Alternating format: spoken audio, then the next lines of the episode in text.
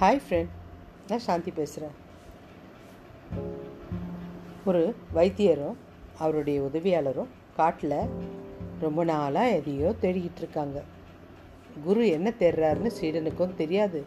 குருவும் சொன்னதில்லை. அப்படி கேட்டாலும் உனக்கு தேவையில்லாத விஷயம் அப்படின்வார் குரு. சீடன் அவனுடைய வேலை மாத்திரம் செஞ்சிட்டு இருந்தான்.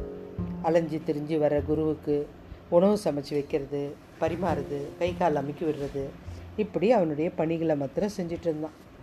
இப்படியே பல வருஷங்கள் ஆயிடுச்சு. ரெண்டு பேருக்குமே வயசாயிடுச்சு. ஆனால் தேடுறதை மாத்திரம் நிறுத்தவே இல்லை. ஒரு நாள் குரு வழக்கம் போல் காட்டுக்குள்ளே அலைஞ்சு திரிஞ்சிட்டு வராரு. சீடனை காணோம். அதுக்கு பதிலாக இளைஞன் ஒருத்தன் நின்றுட்டுருக்கான் குருவை பார்த்ததுமே அப்படியே காலில் விழுந்து கும்பிட்றான். குருவுக்கு ஒன்றுமே புரியல. யாரப்பா நீ? அப்படின்னு கேட்டார். அதுக்கு அந்த இளைஞர் குருவே நான் தான் உங்கள் சீடன் அப்படின்னா. குருவுக்கு ரொம்ப குழப்பமாயிடுச்சு. என்ன நடந்தது? சொல்லுப்பா அப்படின்னாரு. சீடன் சொல்கிறான் குருவே உங்களுக்காக கூழ் காய்ச்சிட்டு இருந்தேன்.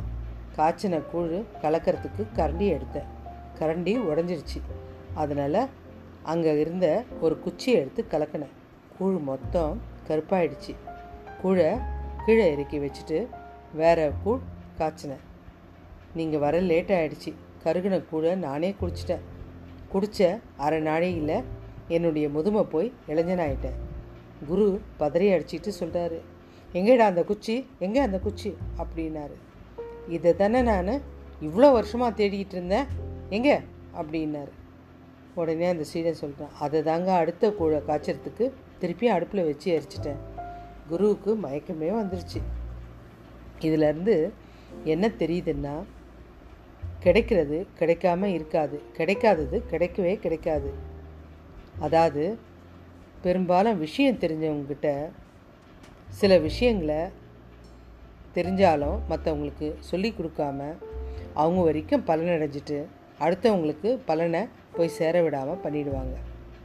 மீண்டும் ஒரு நல்ல தலைப்பில் இணைவோம்.